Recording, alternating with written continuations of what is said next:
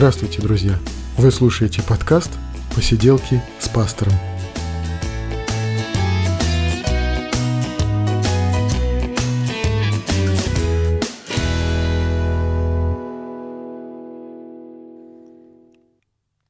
Привет, друзья! одиннадцатый выпуск «Посиделок».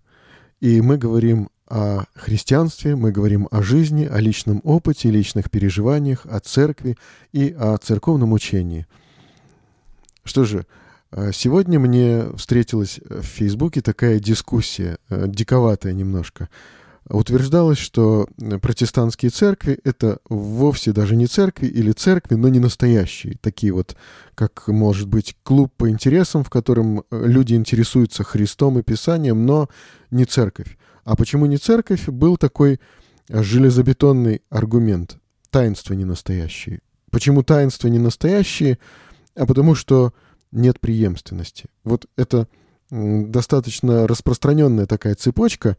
Церковь не настоящая, потому что таинства не настоящие, а таинства не настоящие, потому что нет или не работает преемственность. Вот я немножко хочу рассказать, что я думаю вообще об этом, обо всем.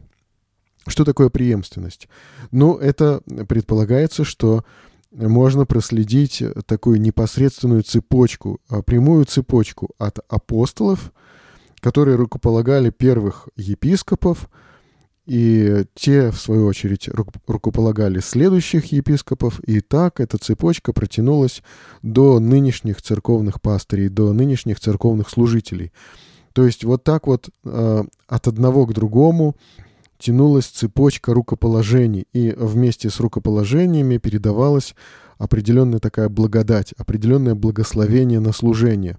И, соответственно, в этом же представлении все, что делает вот так вот правильно рукоположенный служитель, оно несет такую особенную благодать, оно как бы чудодейственно. И, соответственно, этот рукоположенный служитель, правильным образом рукоположенный, чье рукоположение восходит к самим апостолам, вот он может совершать церковные таинства, а таинство — это чудо, это определенное священнодействие, которое результатом своим имеет какое-то преобразование. Ну, скажем, было двое посторонних друг для друга людей, мужчина и женщина, церков, церковный служитель совершает венчание, и они становятся мужем и женой, а по Священному Писанию одна плоть. Или совершает священник таинство Евхаристии, причастие, то, что чаще называется, и хлеб и вино превращаются в тело и кровь Господа Иисуса Христа. И только правильно рукоположенный священник, чье рукоположение восходит к апостолам, может совершать такое вот чудо. Ну, это традиционный такой взгляд, и в то же время этот э, традиционный взгляд, он подвергает сомнению существование любых церквей, которые вот не происходят вот по прямой от апостолов. Ну и что на это можно сказать? Что на это можно ответить? Во-первых, в Священном Писании показана нам история, когда э, апостолы приходят к Иисусу Христу и говорят: «Вот мы нашли людей, которые э, совершают чудеса Твоим именем, но не ходят вместе с нами. Что делать? Мы им запретили». Иисус сказал в ответ апостолам: «Не запрещайте им, да, потому что кто не против вас, тот за вас». Вот этот момент э, отражен в самом Писании, когда вместе с апостолами не ходили другие люди, но они говорили о Христе и совершали чудеса Его именем. Не запрещайте. Это один момент. Второй момент, и очень важный. Есть слова Иисуса Христа о Духе Святом. Дух дышит где хочет. Голос Его слышишь, но не знаешь, откуда Он приходит, куда уходит. Так бывает со всяким, рожденным от Духа Святого. Так сказал Иисус в беседе с Никодимом, говоря о духовном рождении. Но это сложный такой момент, его, может быть, нужно было бы объяснять подробнее, но сейчас просто достаточно сказать то, что действие Духа Святого не подвержено такой регламентации четкой. То есть невозможно сказать, что Дух Святой, вот он действует в рамках конфессии какой-то. Запереть Дух Святой в рамках какой-то конфессии невозможно по Священному Писанию. Он э, не подчиняется людям. Он господствует, он руководит, он направляет. Да? И вот этот момент также очень важен.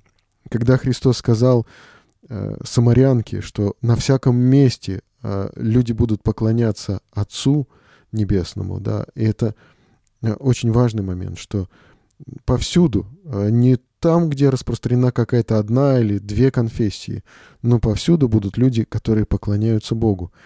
И самый для меня важный аргумент все-таки в этом споре, он заключается в том, что Священное Писание не требует преемственности. Многие говорят, что нужна преемственность, многие говорят, есть ли у вас преемственность, давайте поищем, мы можем отыскивать ее, можем говорить, вот Проханов, там Иван Степанович, руководитель евангельских христиан, был рукоположен в Чехии от там тех, кто был рукоположен еще от Яна Гуса когда-то. То есть вот она там типа преемственности, здесь она. Или можем говорить, что нет вовсе никакой преемственности, потому что, посмотрите, века симоний, отступлений, э, всю эту преемственность просто разрушили, и мы не можем быть уверены в ней, потому что э, в церкви и в католической, и православной были всякие времена. Да, то есть мы можем говорить и торговаться, там, может быть, у нас есть какая-то преемственность определенная или нет ее, но важнее другой аргумент, что Писание нигде не говорит о преемственности. Да, оно показывает, что апостол Павел рукополагал Тимофея, и Тимофей там должен был рукоположить еще кого-то. Но Писание также очень много говорит о церкви. И говоря о церкви, Библия нигде не говорит, что преемственность является показателем истинности церкви. Абсолютно такого требования нигде в Писании нет. И когда мы говорим о церкви в целом, то для меня, ну, проще всего сейчас обратиться, собственно, к символу веры. Да? Символ веры говорит, что верую, и дальше идет перечисление, когда приходит момент к вопросу о церкви, значит, верую во Вселенскую, Святую, Апостольскую, Соборную церковь. Ну, вот такие моменты. Она вселенская, она святая, она апостольская, она соборная. И тогда, значит, возникает вопрос. Во-первых, если я говорю «верую» в Вселенскую церковь, это значит, что это не организация уже по определению, потому что в организацию невозможно веровать. Это не конфессия по определению, потому что в конфессию невозможно веровать. Соответственно, речь идет о Вселенской Церкви, о неком таком духовном, духовном организме, в который как раз вот можно веровать. Веровать можно в духовное, но не в организацию, не в конфессию, не во что-то ощутимое, не во что-то земное. Поэтому, когда мы говорим, что мы верим во Вселенскую Церковь, мы подразумеваем, что это что-то может быть небесное вообще, или небесное и земное, и что в этом небесном и в земном находится место и для католика, и для православного, и для протестанта, для баптиста, для лютеранина, для кальвиниста, для того, кто верит в Иисуса Христа. И тут получается, что в эту церковь, во Вселенскую церковь можно веровать. Апостольская, потому что она устроена на учении апостолов, на Священном Писании. Она соборная, потому что решает все не руководитель, не там какой-то совещательный орган коллегиальный, да, но решает вероучение церкви, решаются соборно. Ну, применительно к нам, баптистам, у нас э, все определяется съездом. И в этом смысле я вижу, как баптистское движение соответствует символу веры. Но я ни в коем случае не хотел бы агитировать здесь за баптизм, за протестантизм или за какую-либо отдельную конфессию, потому что здесь разговор не об этом совсем. Сейчас мне просто хочется показать, что, требуя преемственности, думая, что преемственность или таинство являются показателем истинности церкви, мы встаем на очень-очень ненадежную, ненадежную позицию. Потому что мы тогда нуждаемся в том, чтобы археологически, как-то исторически доказать, что эта преемственность была до конкретного служителя, до конкретного епископа. И здесь, э, кто знает, да, во время, допустим, монголо-татарского ига или э, во время темных веков на Западе, или э, во время вот смутного времени здесь на Востоке, да, вот что было в этом, в этот момент, сохранилось ли, сохранилась ли эта преемственность до конкретного служителя. Мы же не знаем этого, да, и мы, получается, нашу веру базируем на вот этих утверждениях, не на Писании, а на этих утверждениях. Это очень шаткая пози- позиция, это очень шаткий фундамент. И мне бы хотелось, чтобы мы базировались на Божьем Слове. Оно не требует преемственности. Оно, точнее, даже говорит скорее о преемственности духа, да, о преемственности веры, чем о механической преемственности рукоположений. Вот такой разговор.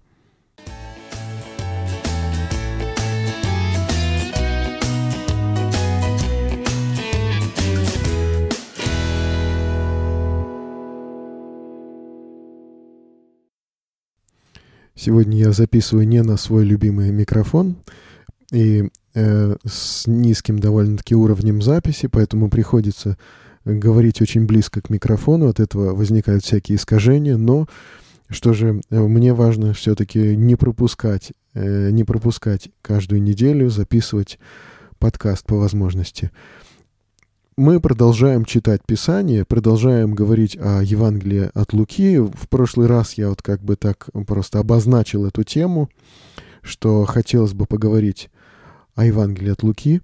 И мне хочется, друзья, просто рекомендовать. Давайте читать вместе. И если возникнут вопросы, если будут какие-то предложения, то, наверное, есть смысл в той группе в Фейсбуке, которая посвящена этому подкасту, сделать, например, отдельный пост для вопросов и предложений, которые можно было бы комментировать, и в этих комментариях как, как раз задавать вопросы и давать свои предложения. А если же вы подписываетесь через Телеграм-канал, я замечаю, что в последнее время через Телеграм слушают гораздо больше людей, чем вот выкачивают подкасты именно с подкаст-терминала. Ну что ж, если вы пользуетесь Телеграмом, то вы можете задать вопрос в Телеграме. Наверное, это все очень просто.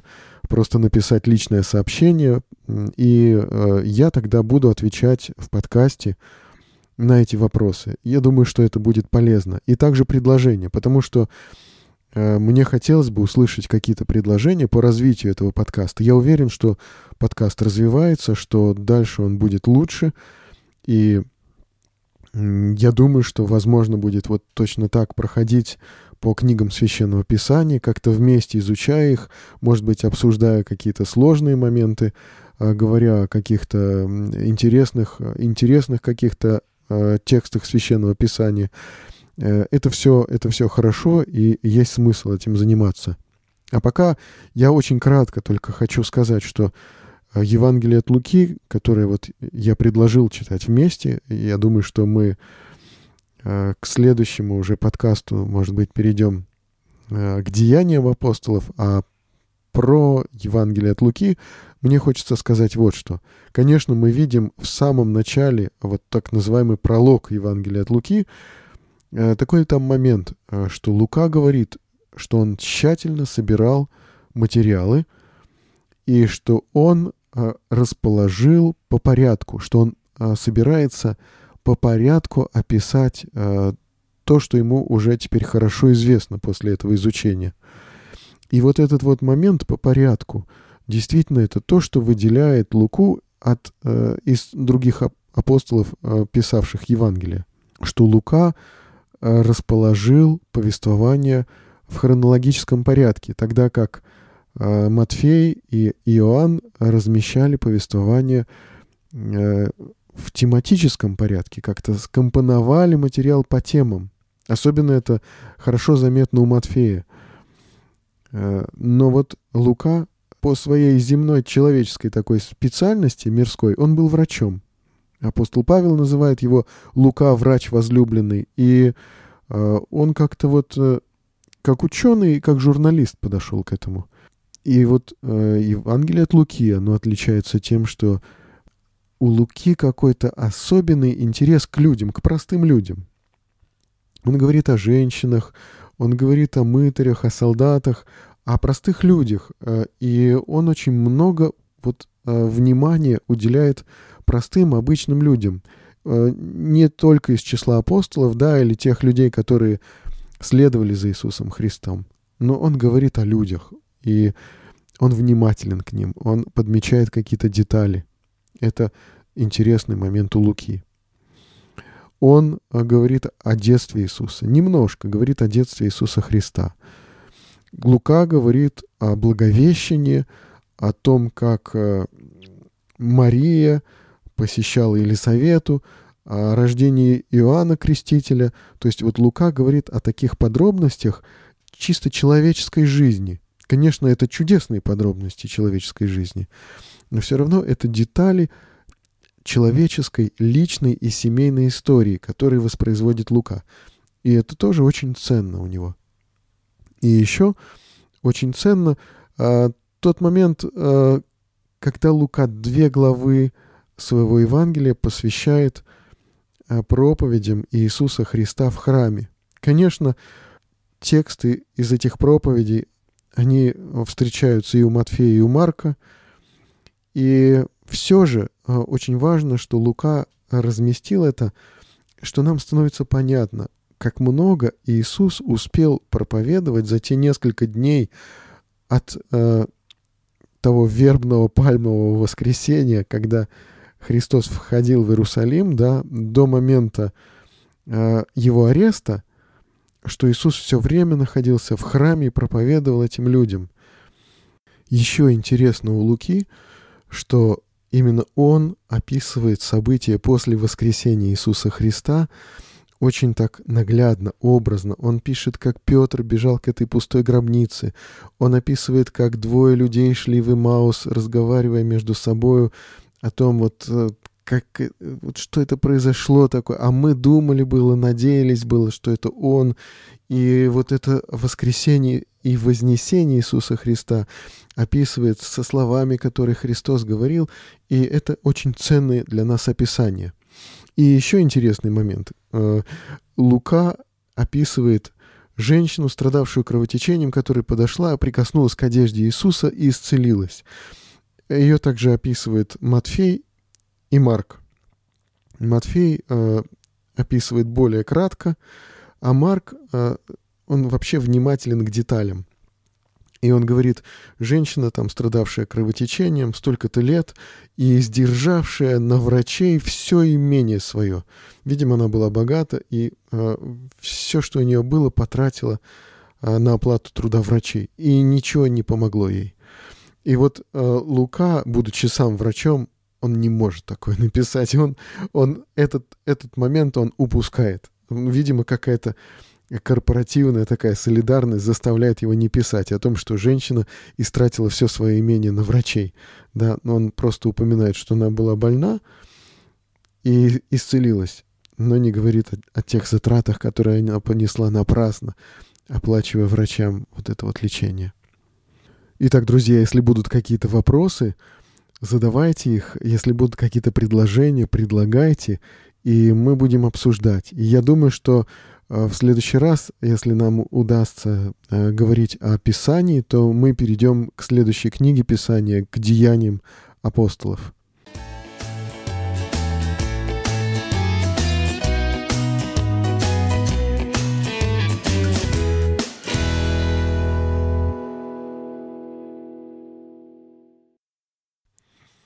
Я уже как-то говорил, что этот год является годом пятисотлетия Реформации.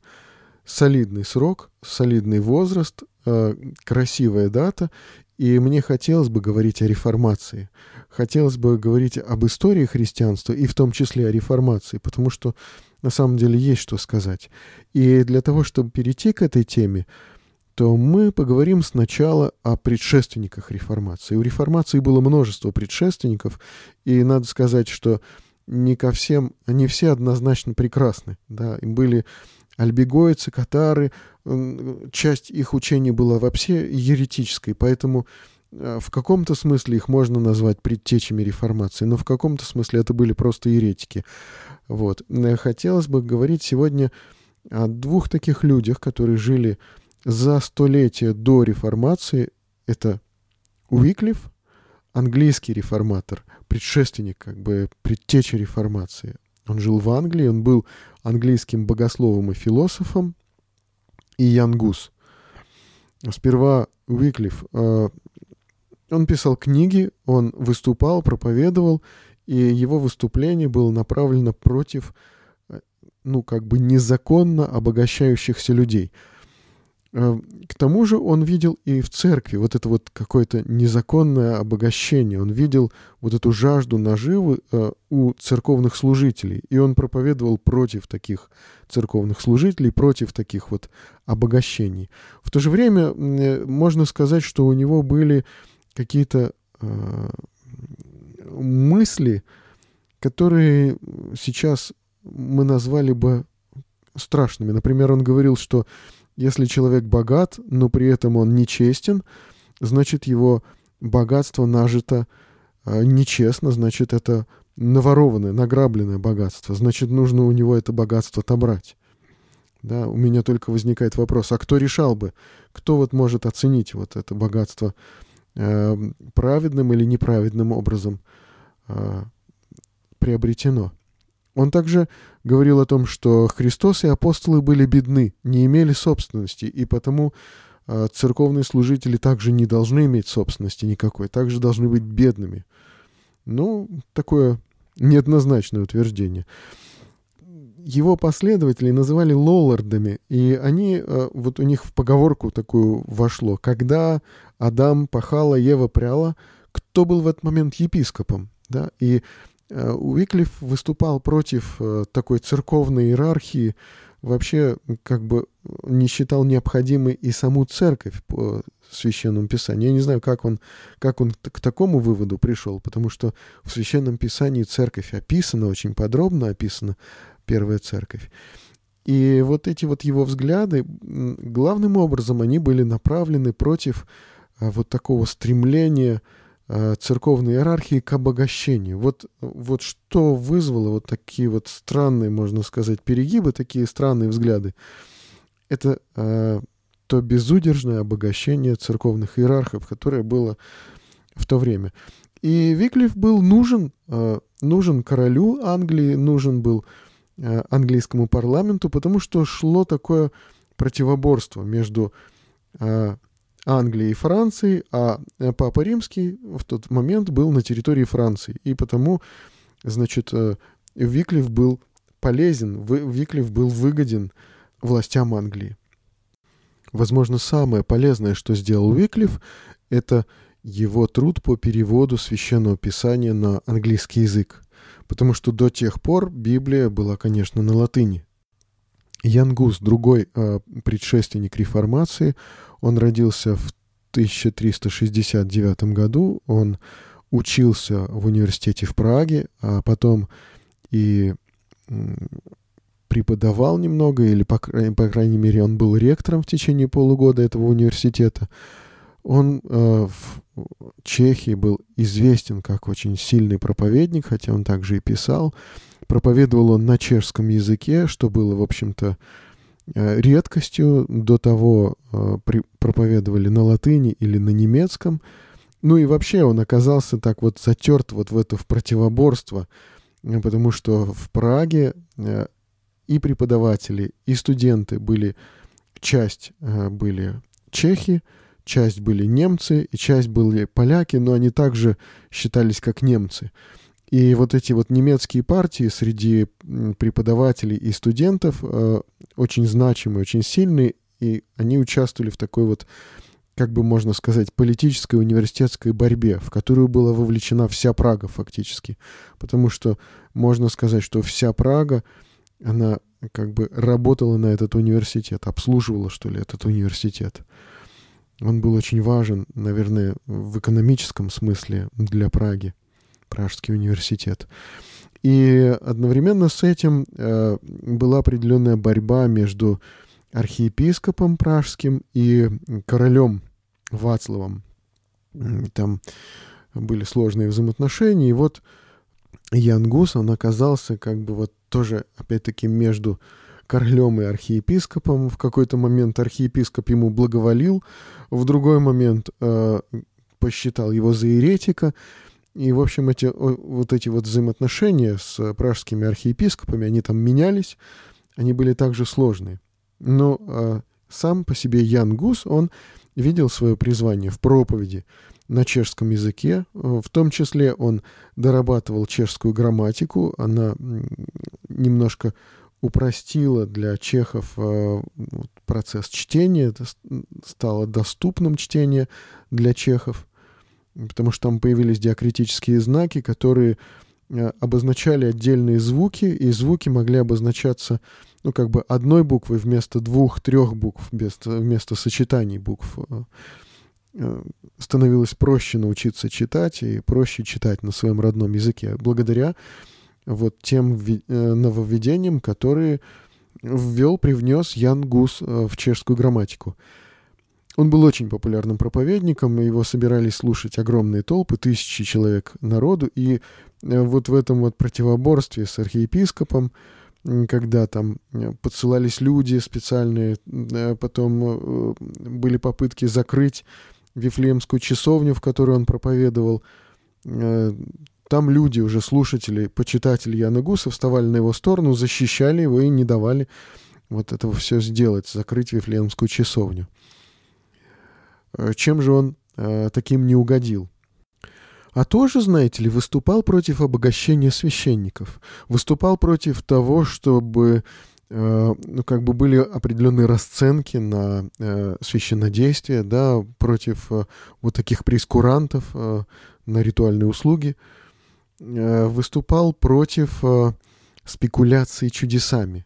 Э, знаете, э, это был период, когда очень сильно были распространены паломничества э, и паломничество в те места, где происходили чудеса. Но при этом сами чудеса зачастую оказывались фальшивыми. И Ян Гус очень активно выступал против подобных паломничеств, против э, попыток э, за деньги купить Божье прощение. Э, Один раз он даже был включен в специальную комиссию, которая была призвана исследовать одно место паломничеств, в котором якобы происходили чудеса. И, естественно, люди оставляли там большие деньги. Был момент даже такой, когда это расследование показало, вот был человек с больной рукой, он приехал в вот это место паломничества, пожертвовал там изготовленную из серебра вот как бы муляж руки. И остался там дальше в этой церкви на какое-то время, видит, что священник проповедует о том, что вот человек пожертвовал вот серебряную руку и исцелился. Он кричит: я не исцелился, ты врешь, поп. Ну, то есть вот такая вот, э, такой был бизнес, бизнес на чудесах, бизнес на реликвиях. Э, этот бизнес э, подхлестывали еще крестовые походы. Крестовые походы, мы понимаем, что они совершались в Святую Землю, то есть в Палестину, в Иерусалим. Крестоносцы там один раз захватили и Константинополь, откуда вывезли, ну, просто колоссальное количество реликвий. И эти реликвии расползались, рас, расползались по Европе, и реликвии становились очень мощным бизнесом. Их продавали как чудодейственные средства. И вот Гус, он выступал против подобного бизнеса. Он вспоминал как-то, будучи студентом, он отдал все свои деньги для того, чтобы купить индульгенцию. Индульгенция — это вот отпущение грехов, которое продавалось за деньги. Некий документ, свидетельство или сертификат, что человеку отпущены грехи, потому что он заплатил определенную сумму. И вот Ян Гус, будучи бедным студентом, как-то выложил все свои деньги на покупку вот такого вот как бы прощения грехов. В другой момент он вспоминает, что он был очень, ну как бы сказать, он называет себя гордым, любил одеться хорошо, ценил уважение, которое к нему проявляется. Когда он был студентом, он считал, что он многого достиг, многого добился. И потом прибавляет, что, ну, это все было до того, как Писание открыло ему вот глаза. Он несколько раз упоминает, что, что изучая Писание, изучая Библию, в нем произошли перемены, он изменился, изменилось его отношение ко многим вещам. Вот к этим в частности, к возможности купить прощение грехов за деньги или к гордости, к вот такой вот гипертрофированной, завышенной самооценке. Он стал очень сильным и известным проповедником. И ну, как бы вот в этой вот борьбе партий, чешской и немецкой партии, вот в этой э, борьбе и в этих странных и сложных взаимоотношениях там, между королем, архиепископом и вот этим вот очень влиятельным человеком, проповедником Яном Гусом, да, он оказался в такой ситуации, когда у него были недоброжелатели, были клеветники, которые клеветня, клеветали на него, да, и в этот же момент а, была вот то, что называется флеймообразующая тема, там, а, когда вот эти книги Джона Уиклифа вызывали ожесточенные богословские споры. Ну вот, а Яна Гуса обвинили а, в... в восприятии еретических взглядов Уиклифа, и на этом основании как бы обвинили его в ереси. Ему пытались запрещать проповедовать, потом это не удавалось, начинались какие-то народные волнения, которые, ну, не все это было связано с именем Гуса, но как-то, каким-то образом его обвиняли в этом. И тут на беду Сигизмунд, это был император Священной Римской империи, задумал провести Вселенский собор. Ян Гус был просто находкой. Вот что можно обсуждать на соборе. Вот этого еретика. И Сигизмунд дал ему охранную грамоту. Предполагалось, что Гус приедет на собор благополучно и благополучно уедет с собора. Но когда Гуса посчитали еретиком, то тогда Сигизмунду сказали: «Ну ты видишь, ты же не обязан сохранять э, свое слово, данное еретику». В какой-то момент э, Сигизмунд вообще был разгневан на решение кардиналов, но э, он пригрозил, что уедет с собора. Кардиналы сказали: «Тогда мы тоже разъедемся». Сигизмунду так был важен собор, который он организовал, который э, как-то увековечит его имя, что...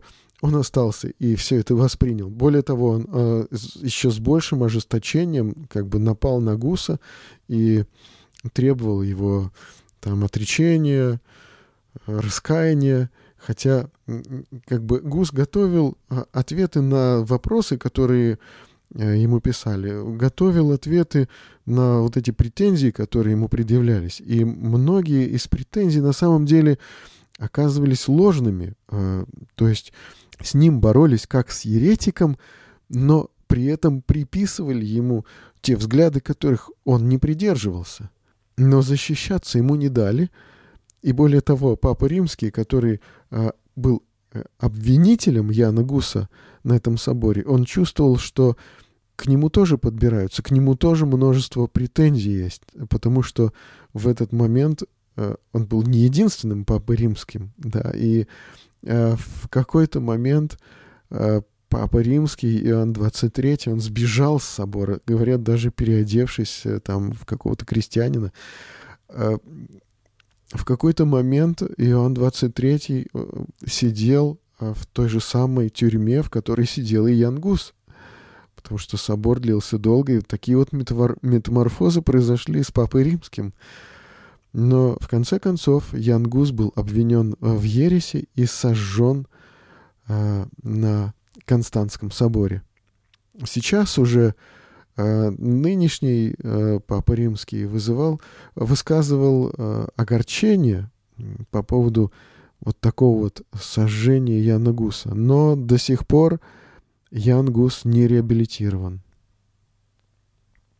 Итак, будучи предтечей Реформации, Ян Гус выступал против обогащения церковных служителей, против обогащения Рима и выступал против спекуляции на чудесах, против э, спекуляции на э, святынях и реликвиях.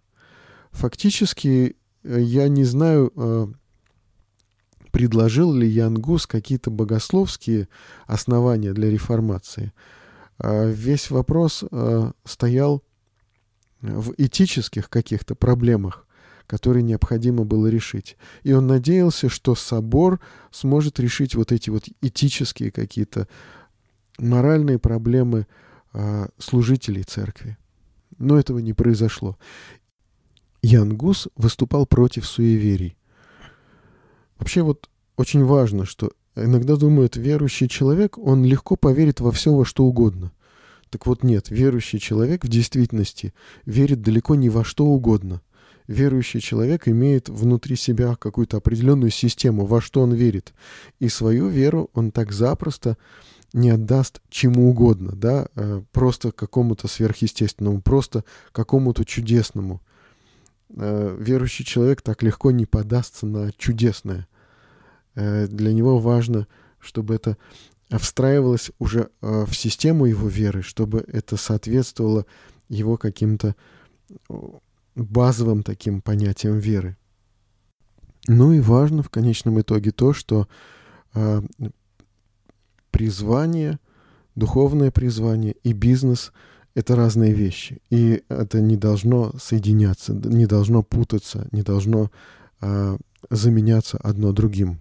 Поэтому вот а, в борьбе за призвание, в о том, чтобы очистить призвание от а, проблем бизнеса, да, а, также есть огромная заслуга Яна Гуса.